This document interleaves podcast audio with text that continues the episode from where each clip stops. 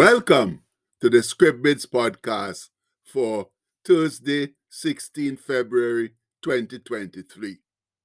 Our bit today is taken from 1 John 4, verse 10, which says, Herein is love, not that we love God, but that He loved us and sent His Son to be the propitiation for our sins. And then it was Thursday and I won't even bother to tell you the several changes that have already occurred in the weather information on my computer in the couple minutes that I've been on it. No, just suffice it to say that it now says 2 degrees Celsius and cloudy, which seems reasonable when one looks outside. Now, here's a little something from our one year book of Bible promises with writings by Ruth Harms Calkin that I found interesting, amusing, and ever so appropriate for so many of us supposed believers. It's titled, simply titled, yes, Who? Me? So please read with me. It says, Lord, all of a sudden, today you picked me up and hugged me and hugged me for no discernible reason. I was puzzled. After all, I hadn't picked up my toys or practiced my lessons or brought you a daisy bouquet. Hesitantly, I asked why. You smiled and said, I love you, that's all. Then you added, I long to hug you more often. Why don't you, Lord? Because you are too busy. Too busy, Lord? Yes, too busy hugging yourself. Yes, my fellow believers, in these ever so busy and turbulent times, we are so often too busy with our own selves and our frail, fickle lives that we don't find any or sufficient time for God, which always works to our detriment. And it seems to always amaze us when He moves in our lives without any pushing from us. But that's simply because He loves us. He created us to have fellowship with Him. That's number one reason. And when we don't come to Him for fellowship, for hugging and kissing, it hurts. It hurts His tender heart, tears Him apart. Believe me, the Lord does have tender feelings like us. It's just like when we love our fellow humans, that's our spouses, friends, and families, and they don't return that love, we feel hurt and rejected. It's the same way our God feels when we don't come to Him with our problems and for simple fellowship and communion. You know, there's nothing that would please our Heavenly Father more than if all of His creation came to Him all of the time, bringing all of their hurts, fears, dreams, and aspirations to his understanding and compassionate care. To him, that would be the ultimate solution. For then he could love and hug and kiss and comfort and care for us the way he truly wants to. But if we only go to him once in a blue moon and then ask for selfish, carnal stuff, like James 4 3 says, it breaks his heart.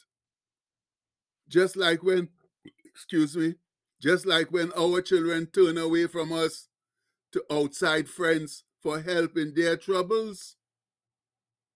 The point is that we don't seem to realize, no, we don't seem to realize how much our God, Father, and Provider really and truly loves us. The Bible verse for our poem tells it to us in no uncertain terms, though. The Apostle John writes in it, he writes it thus in his first epistle Herein is love, not that we love God, but that he loved us and sent his Son to be the propitiation for our sins. And there ought to be no doubt about God's great compassion and caring for us simply in the fact that he sent his one and only Son to earth to die for and save a bunch of shallow, prideful, stubborn, and disobedient finite creations. There was absolutely no other reason for him to do that than his great unconditional love for us. And Jesus himself made that very clear when he proclaimed, For God so loved the world that he gave his only begotten Son, that whosoever believeth in him should not perish, but have everlasting life. And we know that comes from John 3:16. Now, if you don't believe that, then you are insinuating that Jesus is a liar, which he most definitely is not.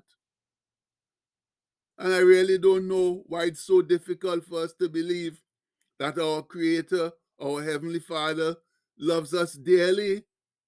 But it's so easy to believe that deceitful, untrustworthy humans love and care for us when every day we see the lie in it.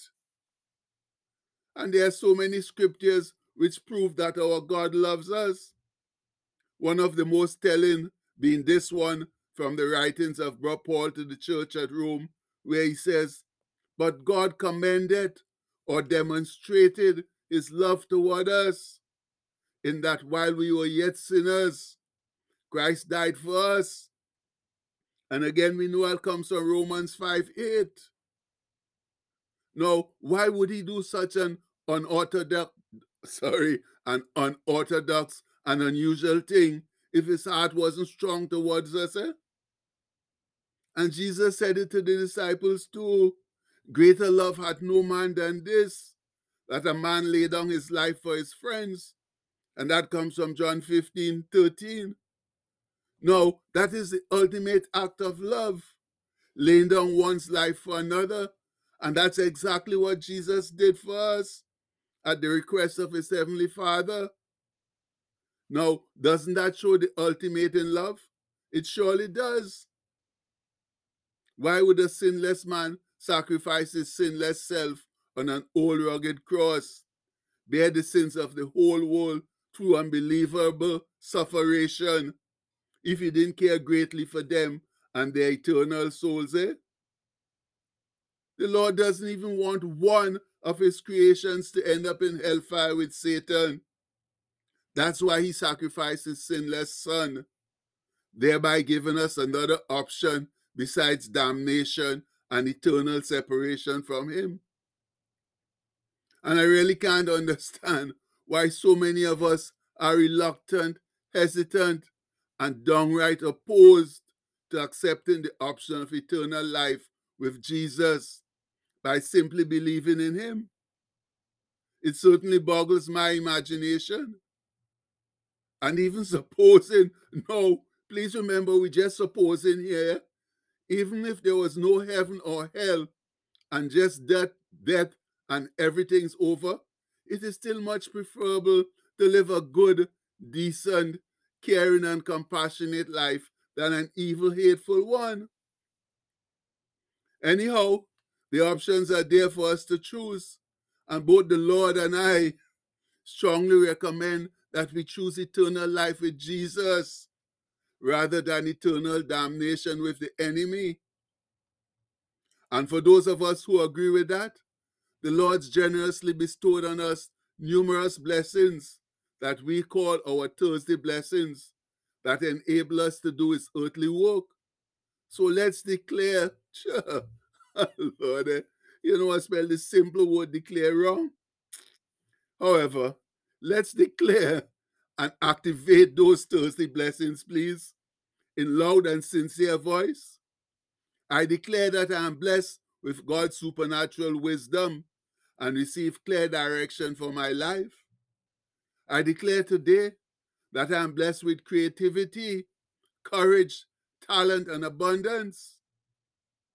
I'm blessed with a strong will, self control, and self discipline. I'm blessed with a great family, good friends, good health, faith, favor, and fulfillment. I'm blessed with success, supernatural strength, promotion, and divine protection. I'm blessed with a compassionate heart and a positive outlook on life. I declare that any curse or negative word that's ever been spoken over me is broken right now in the name of Jesus. I declare that everything I put my hands to will prosper and succeed. I declare today and every day. Amen. And now, friends, with those sincere declarations, all right, we spell declarations there right. Let's go out and use those blessings just as generously with others as Jesus shared them with us in his glorious name. Much love. And the postscript for today says, And now abideth faith, hope, love, these three. But the greatest of these is love. And that's the gospel truth, friends. The greatest feeling, the greatest attribute, or whatever you want to in this world is love. Because our Father in heaven is love. So please, let's get together and start loving seriously now. Loving ourselves, loving each other, and loving God. Because that's what we're supposed to be about. And we pray that in Jesus' strong and mighty name. Amen. Please have a blessed day, my people. Much love.